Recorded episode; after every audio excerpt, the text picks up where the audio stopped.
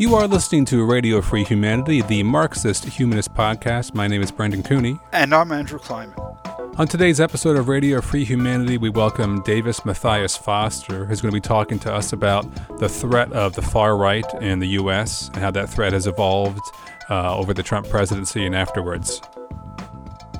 To hear more episodes of Radio Free Humanity, to read more about the issues discussed, or to join in the conversation, please visit MarxistHumanistInitiative.org You can also make a donation to the podcast there on the website. While our podcast is hosted by MHI, the views expressed by the co hosts and guests of Radio Free Humanity are their own. They do not necessarily reflect the views and positions of MHI.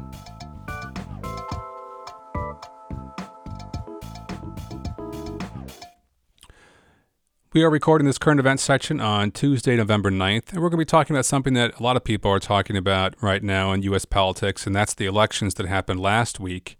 Um, the elections were surprisingly good for Republicans. Uh, they won the Virginia governor's race and came very close to defeating a Democratic incumbent in the New Jersey governor's race. And everyone is releasing their hot takes on what this means for the more significant elections next year where Republicans have the chance of perhaps taking back the Senate and the House. So people are debating you know, what kind of strategies work best and why Republicans had such a good showing. Um, Andrew, you've probably read more of the these hot takes than me at this point. What are your big takeaways? Basically, everybody rushed to do a hot take, and everybody is spinning it their way. It's messier than people make it. It was very bad for the Democrats, but some things that people are saying are just not factually correct, like the entire problem in Virginia why the Democrats lost was Biden voters of last year flipping to Trump. There was some of that, but uh, the Democratic turnout was was down. Okay, so it's not just flipping votes; it's that the Democrats did not turn out so called their voters. It's not clear why that's the case. Democratic turnout generally drops in off-year elections, even even midterm elections, and that's because Democratic voters have much harder lives. So they have to take care of kids. They got to go to work. They don't work in places where they can just say, "Oh, I'll be back in a couple hours. I'm going to go vote." You know, their boss says, "You come back in a couple hours. Don't come back." Right? That's kind of jobs that they tend to have a lot more but yeah, the, so so turnout was way down. The other thing is the Democrat won the gubernatorial race in New Jersey by more than Youngkin, the Republican, won in uh, Virginia. Still, in all, there were major Democratic losses. This is not really surprising for an off-year election like this, but you put it together with other things, and it's what's going on is Biden is not popular. His popularity has fallen. And in particular, it's fallen among black people very substantially, his approval rating. And that's due to a number of factors, one of which is he doesn't seem to be getting anything done. And in particular, he said to black people, I'll have your back. And it doesn't look like that. But I tell you that to me, the, the biggest problem is it's a huge problem that the attempt by McAuliffe, the Democratic gubernatorial candidate in Virginia, to tie Youngkin to Trump really did not succeed. I mean, it certainly didn't succeed in getting him elected. And in general, it doesn't seem thus far that the Republicans are going to pay a price for trying to steal the election, have a coup, kill cops, you know, storm the Capitol, and all of this is it that voters don't care or that most of the, the media is is ignoring this issue which is I mean the the, fu- the future of democracy is the issue of our time. Uh, it's the issue of the moment and everybody right and left recognizes this but thus far it, it just not it hasn't penetrated into mainstream common discourse. It's not what people are talking about. It's partly that the media, most of it, you know, you move away from CNN and MSNBC, and they're covering it all the time, really, literally all the time. But, but elsewhere, it's, it's not happening. So, you, you know, you have all this stuff like, well, the Democrats can't run against Trump. That in itself is hugely problematic because if it's the case that voters don't care and they're excusing an insurrection which is just one prong of a coup attempt, then we're really sunk. Because if they're excusing that, you're not going to buy them off with social democratic programs built back slightly better and a little bit of infrastructure. What that's indicating is enough of the, the population doesn't care about democracy. And the moment you don't care about democracy, Donald Trump begins to look pretty good. There's been a lot made about um, the role that this manufactured debate about critical race theory in schools played in the Virginia governor's race. The Republicans created this canard, this fake issue about critical race theory being taught in schools and used it as a wedge issue to whip up a bunch of like white nationalist sentiment and, and a white victimhood sentiment. Um, meanwhile, Democrats didn't seem to have an effective strategy in countering this, and they weren't able to like make this an issue of um, Republicans being for censorship or make anti-racism something that's worth defending politically. Instead, they were sort of stuck in this dynamic they often get into, where they're just playing defense and the, the culture war issues and never playing offense. Yeah, I mean, and you look at what Youngkin did, tying it to critical race theory with book Beloved by Toni Morrison. I mean, that is just flat out white nationalist pandering. That is the, the lion's share of what's going on. I absolutely agree with you. Amanda Marcotte had a piece in Salon on the 5th where she talked about the need for Democrats to really um, get ahead of Republicans on these culture war issues and figure out how to fight them effectively and have clear messaging. Um, on the other hand, over in Jacobin magazine, Paul Heideman had a piece saying the opposite that Democrats need to just forget this culture war stuff and dismiss it as distractions and instead offer people social democratic goodies. Paul Heideman basically says that Youngkin is just a country club Republican, and he's not a Trumpite. He won because uh, he wasn't a Trumpite, and this is bad news for the Democrats because they've, they've been trying to take this distraction, Trumpism, and run with it, and now that's falling flat. Ha ha ha ha ha. That, that's, that's the sense that I got from Yeah, he's basically just toeing the Jacobin Party line, which is that anything about Trump or race is just distraction, and people should just focus on social democratic programs. Yeah, he doesn't kind of say that, but there's the, the code words at the end. What the party needs is a convincing political vision for how it will improve people's lives. On the other hand, there was this piece in Salon by Amanda Marcotte from a few days ago where she takes like the opposite position than um, Heideman and the Jacobin, where she's saying that like Democrats need to get ahead of these culture war issues and argue convincingly and stake out their terms convincingly because right now it seems like they're just kind of ignore them and hope they go away or they act too slowly on them or not aggressively enough. She's saying, look, we knew a long time ago that the Republicans were going to try to spread COVID to undermine Biden's presidency. And we knew they were, they were going to use the critical race theory as this ridiculous wedge issue to get people riled up in school board meetings and turn out Republican votes. And Democrats could have gotten ahead of those issues a long time ago. They could have had a vaccine mandate a long time ago. They could have turned this into a debate about censorship in schools but they failed to do that and they, they were very late to the game on developing effective messaging on these things and now they're paying the price she's saying the opposite of jacobin there's this hesitancy to engage with the culture war issues that's really hampering them i think she's absolutely correct and the reason that they're hampered uh, is largely that it's a party without a coherent message. It's the party of uh, Alexandria Ocasio Cortez and Joe Manchin. And a lot of the people in the party we, we say it's the Jacobin line, but it's the line of a lot of the so called moderates in the uh, Democratic Party. We just have to uh, pander to white nationalist sentiment among whites, otherwise, we're going to lose the elections. So let's talk about what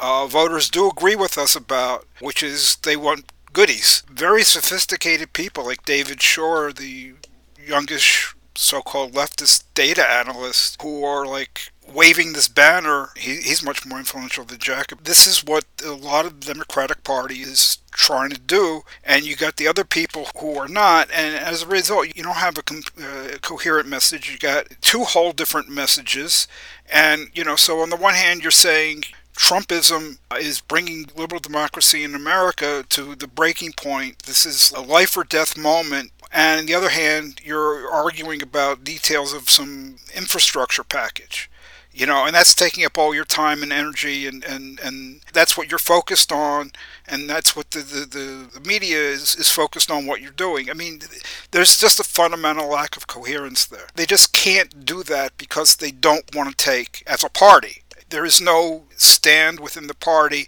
We're going to come out foursquare against white nationalism. This is what Marcotte is saying. She says you can get out in front of these uh, uh, so-called culture war issues by reframing them and saying, you know, you're against the right wing uh, censoring what's taught in the schools. They don't do that, so they fall into this trap of, oh, you're not for parents' rights, you know, and uh, famously McAuliffe stuck his foot way down his throat during a debate and said, you know, I don't think parents should be telling the schools what to teach. I mean, look, I could do better than that.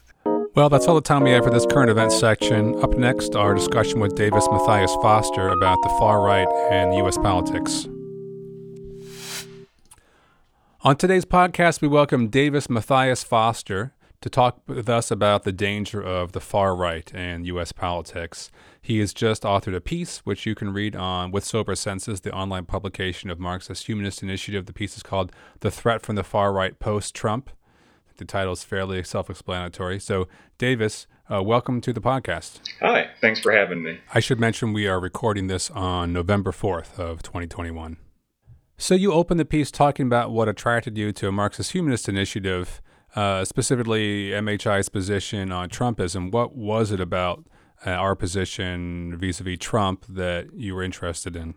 It was the only group that I could see that I could find that was putting the threat from Trump you know, it, was, it, had a really hard line that Trump is dangerous. And I had been following the alt right since before that. They had had this time where they had a couple of mass shootings. You know, there was the Charleston church shooter. And then there was a lot of these efforts to put down Confederate monuments, which they, they had gathered around. And then Trump, he ran, and every disparate group got behind him. So I thought they were like Trump was dangerous probably more because of this alt right element. But I, the more and more I looked, the more I kind of found out that it, Trump was the real dangerous part, even more than just the alt right, who are still dangerous. You said MHI was the only group that you came across that was understanding the gravity of the threat posed by the far right and Trumpism. Can you contrast that to what you were seeing in other left organizations? Yeah, so I don't have a particular like a lot of experience with left organizations. But just kind of like the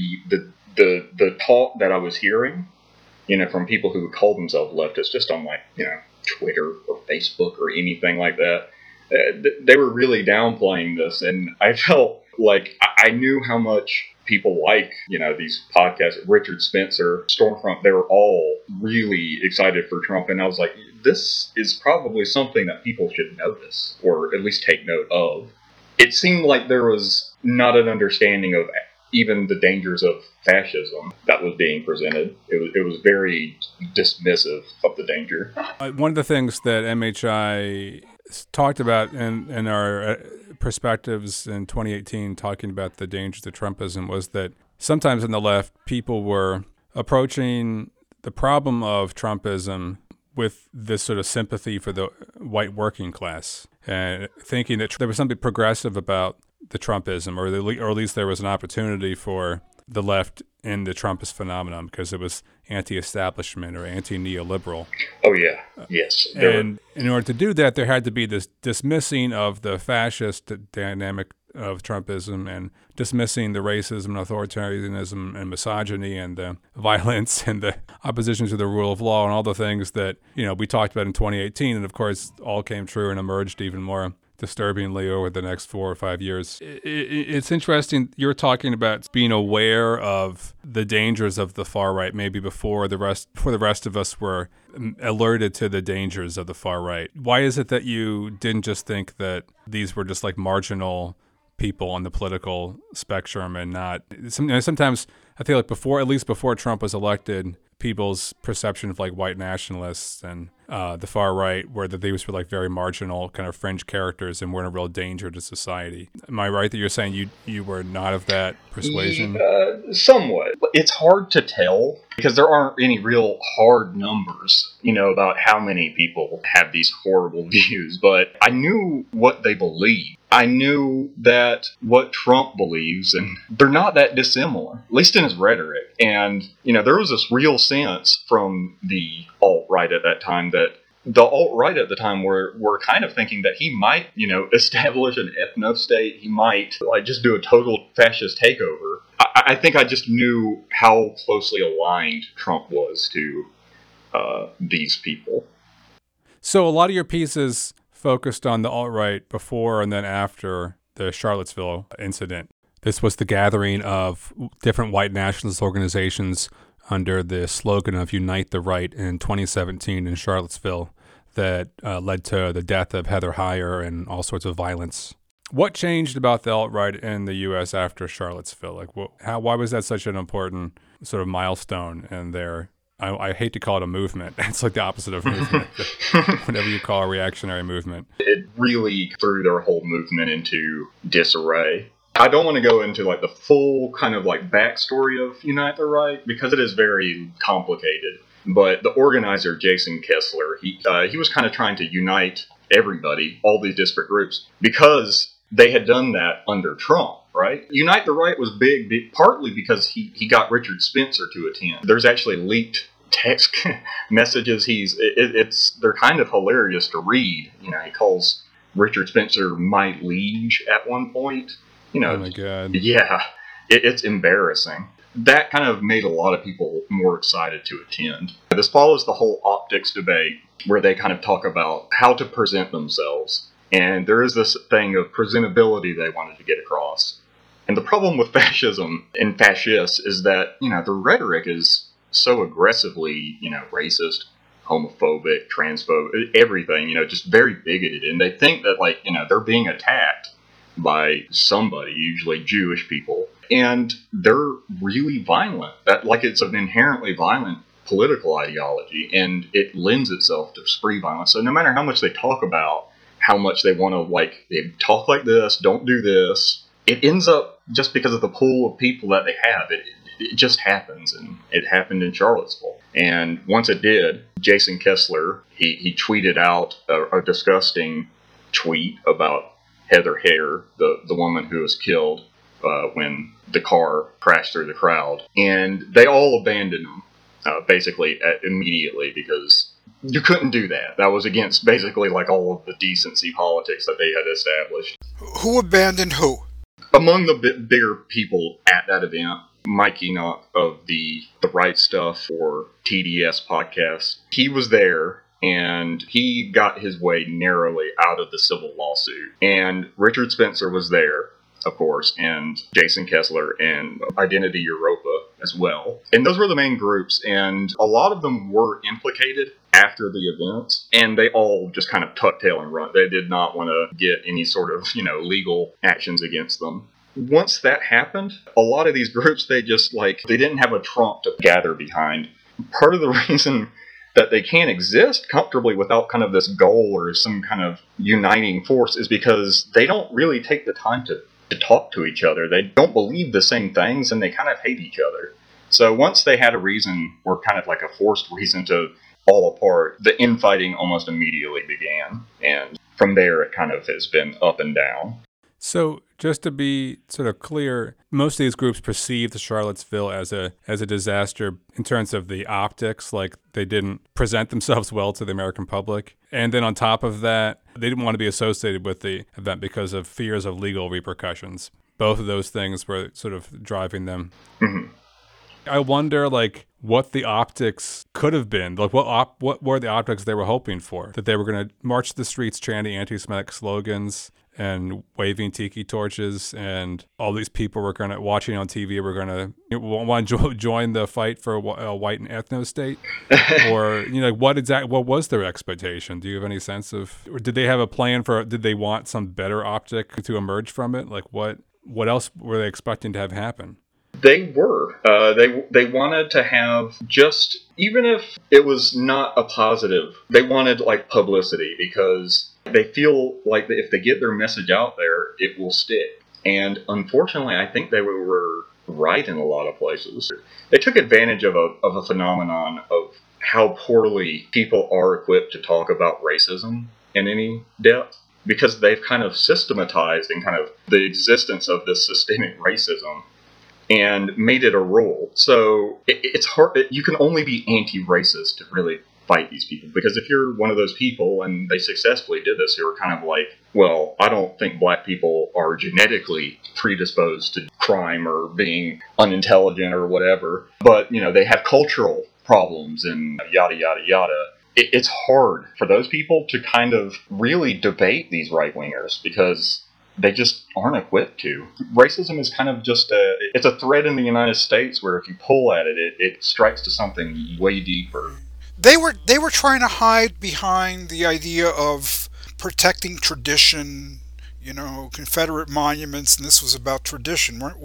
And and Trump was trying to pick up on that in defense of them. Wasn't that how they were trying to market the the Charlottesville? Yes. So what? Basically, they weren't prepared for one of their guys to just wantonly kill a woman and the bad publicity yeah, they got. No, they, they, they the sense that I got, I mean, I think this was particularly Andrew Anglin, was we, we got to be very careful to bring people in who don't yet agree with us and acculturate them. And so let's just act like you can't tell the difference between whether we're joking or whether we're serious. Mm-hmm. Oh, yeah. So I guess they get too far out in front at that point. Is that, is that is that what's going yeah, on? Yeah, it's funny you should mention that because that was a huge thing. I, I think it's fairly well known these days that the right wing they obscure their beliefs, they hide it behind irony, they joke about memes and all of this. They're like, "Oh, it's not racist," joking, and then it's really to kind of broadcast their beliefs. Uh, I think people are more aware of that now, but back then not so much. And you know, there's a lot of talk about like, oh, free speech, yada yada yada. You know, we're just expressing it. We want to save the traditions here, and underneath all of this is a very violent ideology that was bound to violence. it was always going to happen, and it always does. It's just unavoidable. So after Charlottesville, what changed about the alt right's perception of Trump and their relationship to Trump? After Charlottesville, they were still pretty pro Trump. Partly because Trump, if you can remember, back he released like what three different messages about what happened, and notably the the very fine people on both sides. So they were I would say fairly happy with it uh, with him after that. They were they were pleased with his response. They thought that they co- he covered for them. Well, what about nowadays? Because I mean, you hear about Richard Spencer endorsing Biden last in last year's election, like, and I know after the January 6th insurrection, there was sort of this angst and people being upset with Trump. So, what what did the alt right think about Trump now? Is that position held steady, or has there been a disillusionment with Trump as a beacon head for their fascist takeover? Yeah, so this is the one thing that I was particularly interested in because the, the support for Trump has been pretty consistent. But now, over these years, there's there's definitely been there's been splitting off. I think that like one of the reasons I think I joined MHI in 2019 is that I was realizing that the most relevant figures are the ones who stuck by Trump. And but yes, it's split. Richard Spencer, he of course, as as you mentioned, he, he he was like, you know, this isn't working out. It's clear that he's not one of all us. I would really like for someone to handle COVID better. Which I hate to make Richard Spencer sound reasonable at all, but you know, fair, I guess. Um, there was also Mike Enoch. He wanted to start his own third party, basically at some point because Mike not being the pod, uh, the podcast host of TBS. It's also called uh, the Daily Shoah, which is horrible. Yeah, Shoah, Shoah, Daily Shoah. Shoah is the the Hebrew word for Holocaust. Wow. Uh, he's always been wow. a Holocaust denier and all of that. So he eventually he turned on Trump because of Jared Kushner. He thought that it, like Trump was being controlled by Jews. Wow. I feel like this is one thing that a, a, lot of people get caught on is that like they, they use a lot of irony and joking about these horrible things and, and like obscuring their language and this is not a new phenomenon. They've always done this. Like the, like with the KKK, you know, they called themselves the Grand Wizards and all of this stuff and it was intentionally kind of ridiculous, uh, but like they're really dangerous. So and part of it is a filtering thing because if someone's going to laugh at a show called The Daily Shoah, that's the kind of person they want listening in, in their community. It's an unfortunate and effective uh, recruitment strategy, I think. The idea that alt right's going to present themselves in these toned down palatable forms to the general public. Is this still like the accepted strategy? Within the alt right, like the very hard right, fascist, like there is a lot of debate between them because they've been cut off. Like they're all banned from Twitter and Facebook and all these social media groups. A byproduct of that is that. So this is going to be a hard thing for me to explain, but imagine you're a really shitty person and a fascist. You think that Jews are controlling the world. You have all these awful ideas. If you're saying that, and then someone else comes with a more extreme idea, for example, uh, you know, someone's like, well, I think that the Jews are uh, causing climate change. You can't be really be like, no, that one's on us, you know. So there is this kind of like when they're left to by themselves without kind of having this pool of normal people to talk at, try to recruit, irritate, all of that, they end up just kind of creating a circular firing squad of who can have the worst opinion. So a big thing that has happened with a lot of these people is that there is these people on one side who they want to be involved in electoral politics. They want to be presentable and get media coverage. And on the other side, they call them siege pillars, which is a reference to the James Mason book Siege, who was a old neo-Nazi, and he was advocating for domestic terrorism to start a race war, right? And there's a lot of these people. By the way, Mason himself is a, still a Trump supporter. He, he really loves Trump. Should tell you something. But there's those groups of people, and they, whenever they interact with these rest of these kind of, I, I hate to call them less extreme because they're just, they have the same views. It's just they disagree with how to do it. Is that they really stymie any of, of their abilities to organize because if you're talking about like, well, we need to support Trump or we need to vote this and we need to get on TV, if there's a person who's like, we need to like bomb a church, you're going to be like, well, they feel emasculated by them.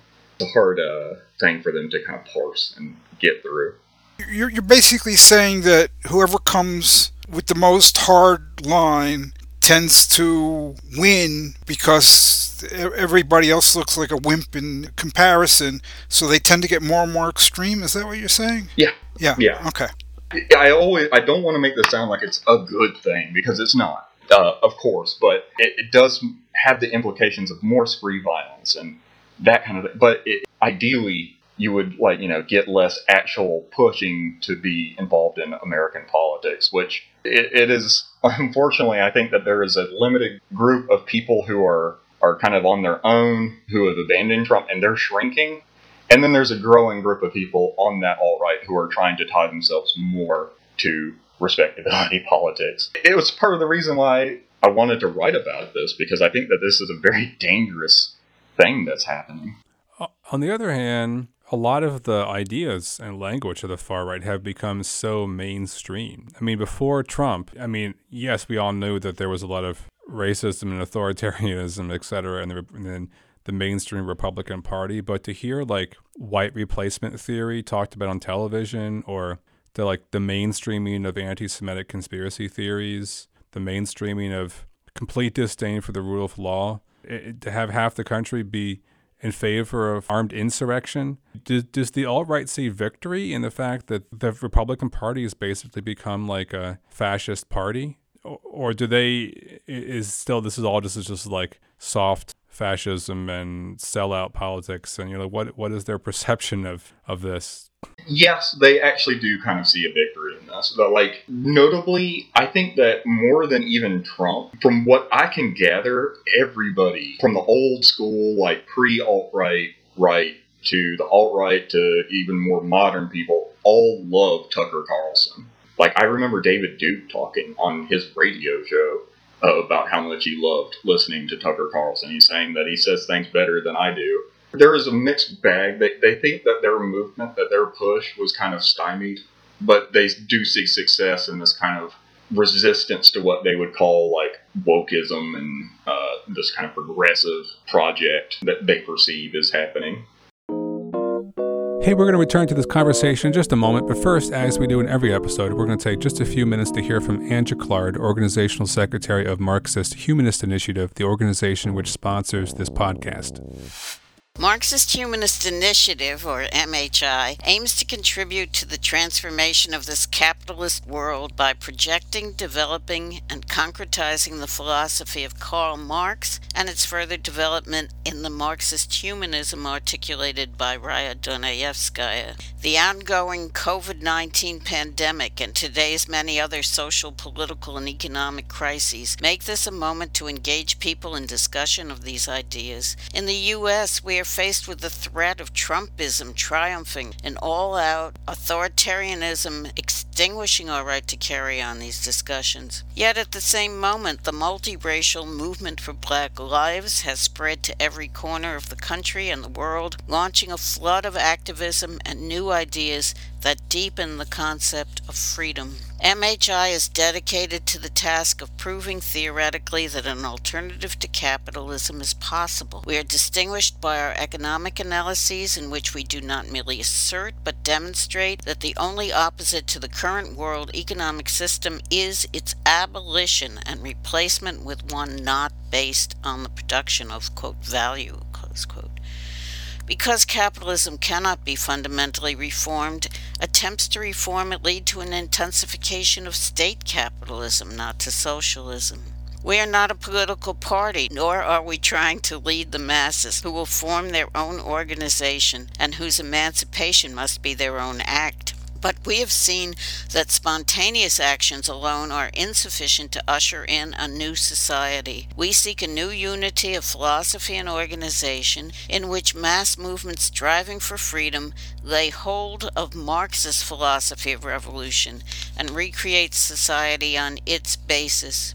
Our ideas and actions, as well as our structure and rules, are guided by the interests of working people and freedom movements of people of color, LGBTQ people, other minorities, women, youth, and all those around the world who are struggling for self determination in order to freely develop their own human natures. We have no interests separate and apart from theirs.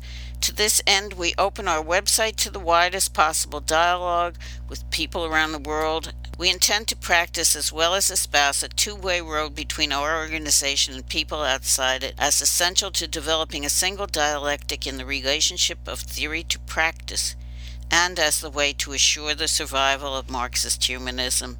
Please join us.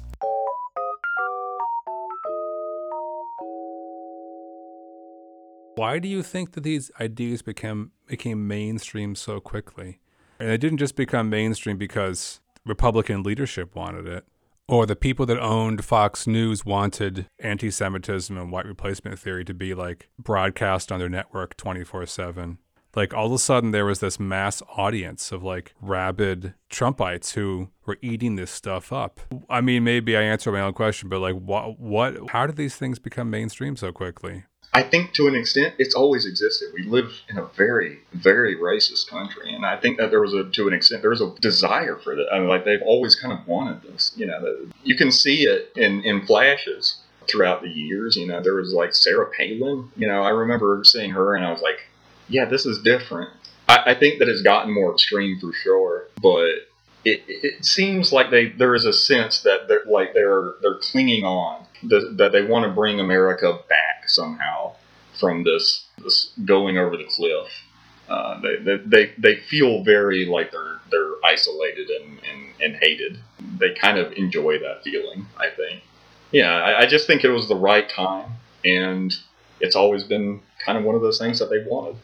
I, I think it's absolutely correct. The basic sentiment that they're putting forth in terms of white replacement is extremely popular and it's extremely widespread and it doesn't have anything to do with their influence per se. I mean, in 2016, uh, a sociologist, Arlie Russell Hochschild, wrote this book that's gotten a lot of publicity called Strangers in Their Own Land. And that's just about right wing, maybe working class or whatever, uh, people in Louisiana. This idea that the culture has changed, the demographics have changed, and they're the real Americans, and the, the culture and status have moved in the other direction and left them behind. People are cutting in line, that kind of idea. Uh, it's a metaphor. They're deserving, the others are not. That's that's that's very widespread. So that's not what makes these folks kind of like different from the the rest of the Trumpite base. But I, let me run a, um, a hypothesis by you. Why they've been able to make this stuff mainstream, it seems to me, is what they've seen is Trump suffers no consequences. He says more outrageous things and blows up, but he repeats it. He doubles down, he triples down, find people on both sides. I mean, just whatever. And, you know, people like Tucker Carlson pick up on this and say, there's this base and it's implacable, and we, we can say anything, do anything, and it's all a question of what side you're on. So let me push this more, let me push this more, and as much as they push it, because they don't suffer a major blowback, they keep pushing. Yeah, that's accurate. I would say they love that. They love that. He just says anything he wants. It, it seems to me, and I don't want to hypothesize about their psychology so much, but it seems like it's almost like a power fantasy for them. And they really love seeing Trump do all these things that they kind of want to do but it's really important to realize that this is this is coming from the bottom up. It's not the other way around. It, that has terrible implications, but it, it, it, means that if Trump can't do something, or like there's always going to be the demand for the kind of Trumpian or fascist behavior. It, it's always going to kind of be pressuring the actions of any politician. It's it's bad. Yeah, I mean, right now we are seeing all in all these uh, the elections from two days ago and upcoming elections people are all trying to figure out how to get on the right side of the Trump base and what signals to give the base. The shakedown of the party after the insurrection in January uh, has been that everyone's had to line up and show their loyalty to the ideals of Trumpism and figure out how to capture that energy for their own purposes. Uh, uh as if politics weren't opportunistic enough, now you have this like super oppor- opportunism of you know whoever's willing to like say the craziest possible shit. I mean, you have people out there, right? You have politicians out there like personally calling hospitals to try to bully them to prescribe ivermectin just as a way of like signaling their loyalty to the idea of crazy. Whatever wedge issue I can think of that'll like put me on the side of the Trump voters, I will show my fealty to it by saying the most crazy, outlandish, batshit crazy things, so that I can like show these people that I am the craziest of the crazy. Yeah, I, I, think you could see some kind of pushback to wanting to be like, yeah, the election was stolen. Like it was, a lot of Republicans didn't. At least I got the sense that they didn't really want to go with this line. Yeah, for the first week or two. Yeah, yeah, and then it became obvious that they had to. That's fucking dangerous they're untethered from this line that you know there should be democracy. That is alarming because nobody, even the most hardcore fascist back in 2016, would ever be like, "Yeah, I'm going to put that at the forefront of how I'm talking to the public."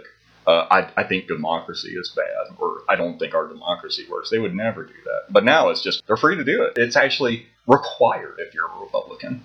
Since Charlottesville, QAnon came along, which is its own version of like far right conspiracism. Uh, you know, how is that factored into the far right's relationship to Trumpism? And maybe also like what did QAnon mean for like the old school conspiracy uh, conspiracists of the alt right, like Alex Jones? Should I explain like the basic what what QAnon is about? I think um, probably most people understand the. I mean, not I. Can, I don't understand QAnon. I think most people. Yeah. Have, I don't. I've been following. It's sort of like understanding quantum physics or something. Like I, I've read about it, but I can't. I couldn't describe it. To, to explain it to you.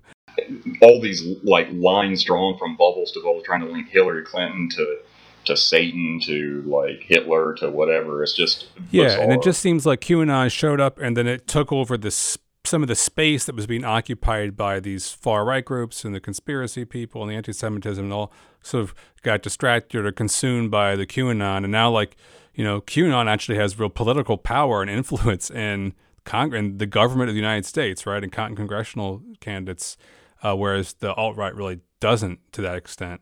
There was a fair amount of worry, and I like I was terrified of it because I just didn't know how to paint it. That like once everybody kind of cracked down on all this QAnon stuff, on social media that there would be ripe for uh, like recruiting by the more far right, and for some reason it just hasn't taken. But they have remained. I think that is probably important when you're talking about QAnon.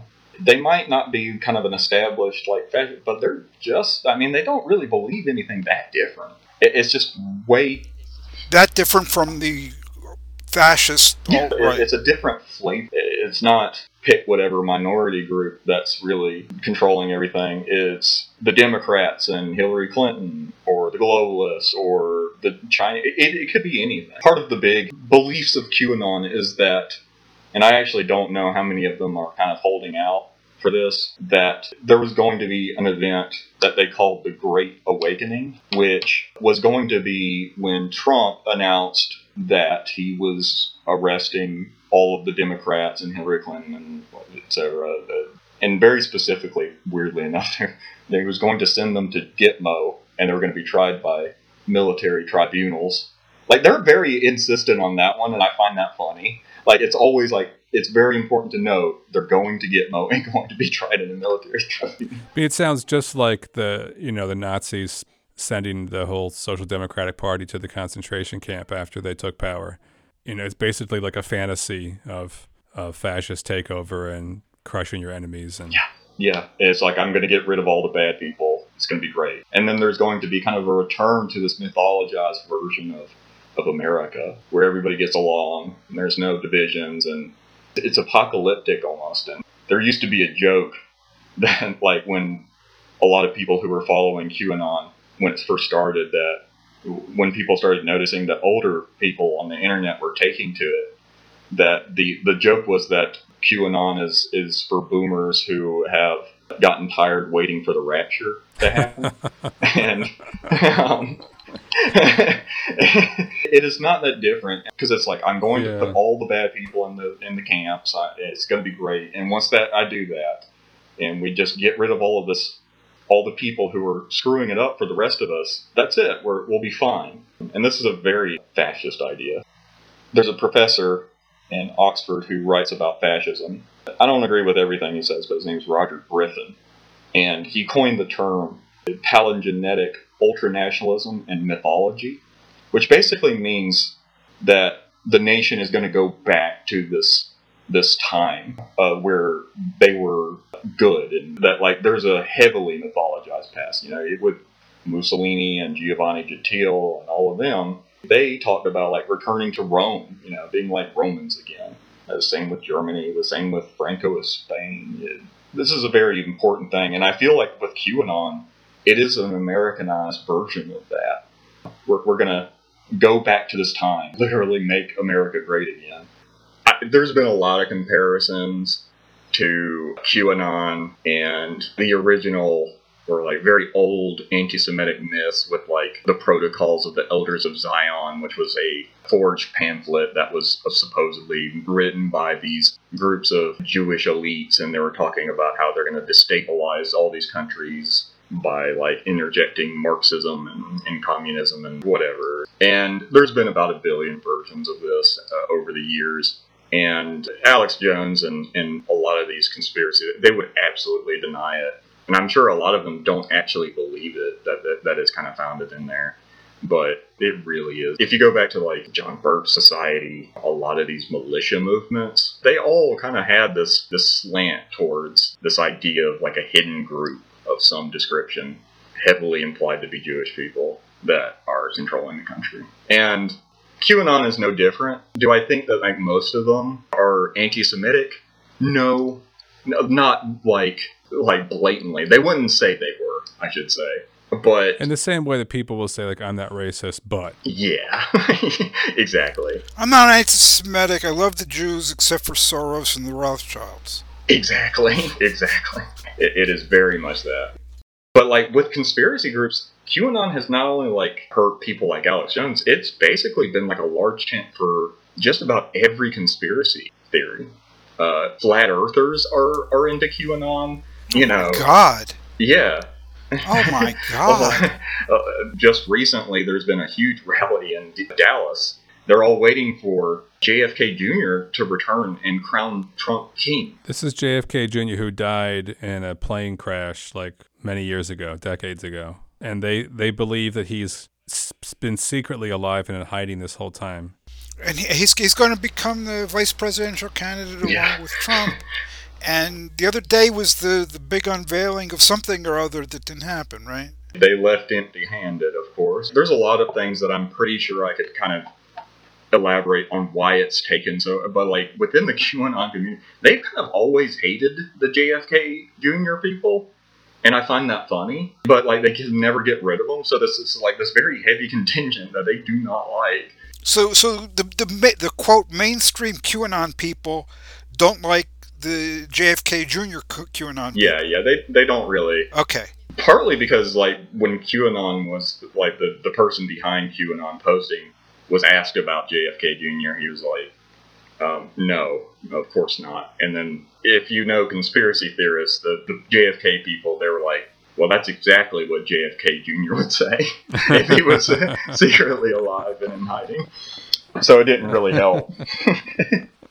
uh, this JFK Jr. stuff makes QAnon sound weird. it's just, it's just, you know, it, it, it, it's not respectable stuff. Yeah. You know that that is the funniest part about it too, because like the other QAnon people who hate the JFK Jr. people are like, listen, you're making us all look stupid. We have to get back to to talking about how Hillary Clinton and Barack Obama are siphoning the fear chemicals from babies' heads, and not wow. all this crazy JFK stuff. Wow. you, you, you, know, I mean, we we uh, joke about this, but there is a, a an underlying problem here. Beyond their actions, there's an underlying cognitive issue here. That it's it's not only these people, but it's very very widespread uh, in the United States and probably through most of the world. Very few people have any understanding of how politics works. There's been like investigations of this.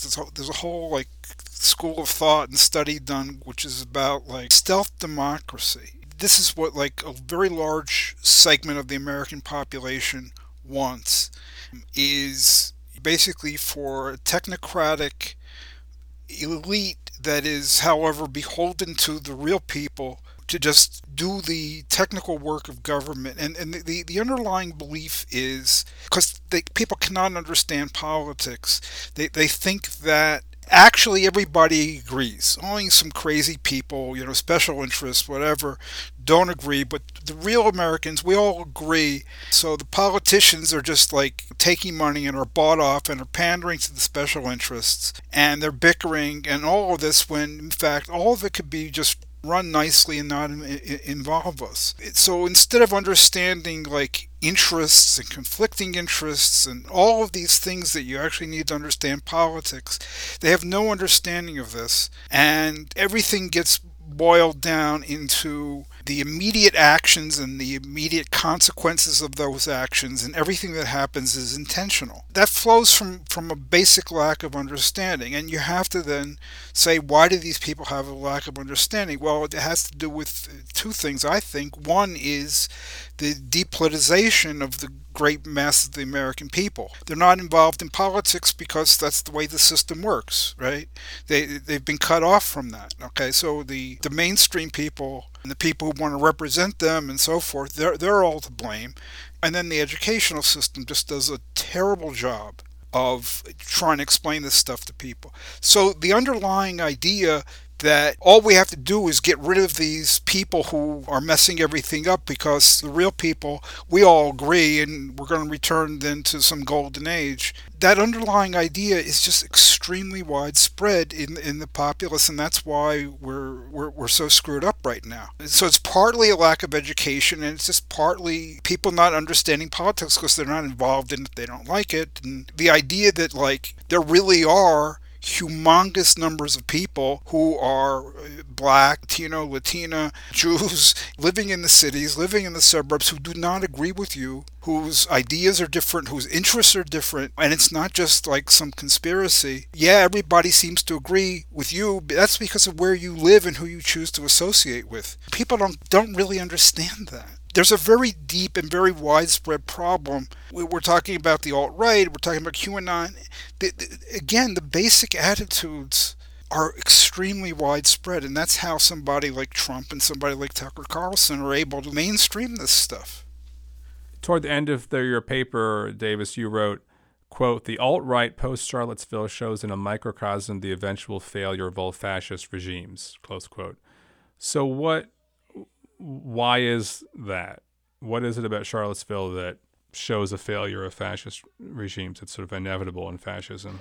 See, I, I was looking at the squabbling and the in groups and the infighting, and then the increase in right wing violence, and then more drama. And eventually, when something happens like that, they, they almost immediately start pointing fingers at each other, and it gets disruptive, and it, and it becomes kind of it, it's a matter of scale here, but you can imagine someone in control of a country and there is something they just cannot deal with and how do you explain that when you say that the only problem is this kind of group that has ruined everything and before that we were perfectly fine? There is no real way to deal with reality that isn't separated from blaming people, either vulnerable people or if they run out of those people, they start blaming each other. It is just kind of the nature of their belief. It is very common, and I don't understand if people can kind of challenge fascism on this grounds of it. It is not a feasible ideology. And because of that, it, it lends itself to uh, tragedy, violence, um, scapegoating, these kind of things. It's always because they have to find excuses for anything that they encounter that they do not like. I think the dynamic you're describing makes sense. Uh, it's like the the political energy that fascism seeks to harness is so unstable because it's only directed outward at these like mythologized enemies. Um, so it can't really deal with real political problems. It can only deal with this extremely like heated and emotional level of like uh, hatred, hatred and victimhood and blaming and violence and it's difficult to maintain that and have that be the form of like a stable regime or even like a stable political movement. Um, it kind of reminds me, I think we discussed this a long time ago on the podcast. Robert Paxton's book on fascism, maybe it was in a current event section. He talks about, if I'm remembering his book correctly, he talks about this dynamic in fascist movements where they constantly need to like escalate the political rhetoric, escalate the dynamic to be like more extreme that one gets used to a certain temperature of crazy and then you have to like turn the crazy up to like keep the dynamic moving and so there's a sort of accelerating dynamic that increases the potential for violence and increases the potential for uh, instability that is common to a lot of fascist regimes. Although he also suggests that there's an opposite possibility that fascism can kind of run out of this energy and lapse back into just more of an authoritarian uh, regime. And I think his example of that is Franco in Spain. Yeah, and even with like fascist regimes and authoritarian regimes that turn more inwards instead of expanding, they do. They crack down on more and more people. It, it seems like it's always just inherent that there is an enemy that there is somebody who needs to be suppressed who's fucking it up for the rest of the country. That's the fuel that runs the engine. It's a scary thing, and I and I think that like one of the things that I wanted to get across in my article, one of the things is I realized, you know, originally I was like I was terrified of the alt right gaining prominence, and then I realized I'm, I should have been way more concerned about Trump because you know the alt right can kind of squabble and dissolve to an extent, which is not good. Again, I don't want to make it sound like it's in, in any way a good thing to have fascists in your country. It's terrible. Uh, but to have someone who is capable of doing these things that they want, and it is a much more sustained and much more massive threat that I think is uh, something people should be concerned about. Because I don't think that people realize just how dangerous Trump could be you know, or well was and is. Yeah, but no, if he comes back, that's that, that's the end of everything. Um, I mean, if he comes back into power, um, that really is. I mean, that might be the end of civilization as we know it.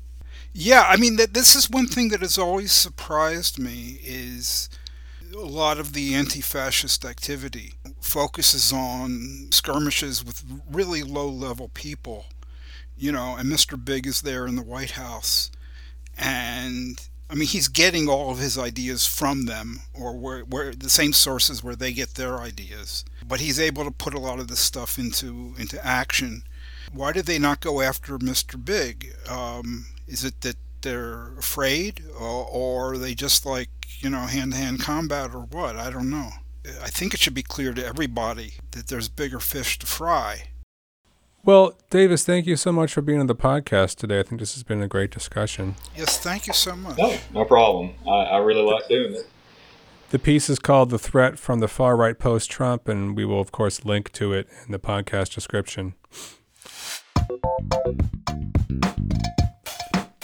Hey, that's all the time we have for this episode of Radio Free Humanity. If you like the podcast, please do stop by MarxistHumanistInitiative.org to listen to other episodes and to read more about these issues and others. As always, if you like the podcast, we encourage you to write to us, to comment and rate the podcast, and of course, to share with all your friends and enemies.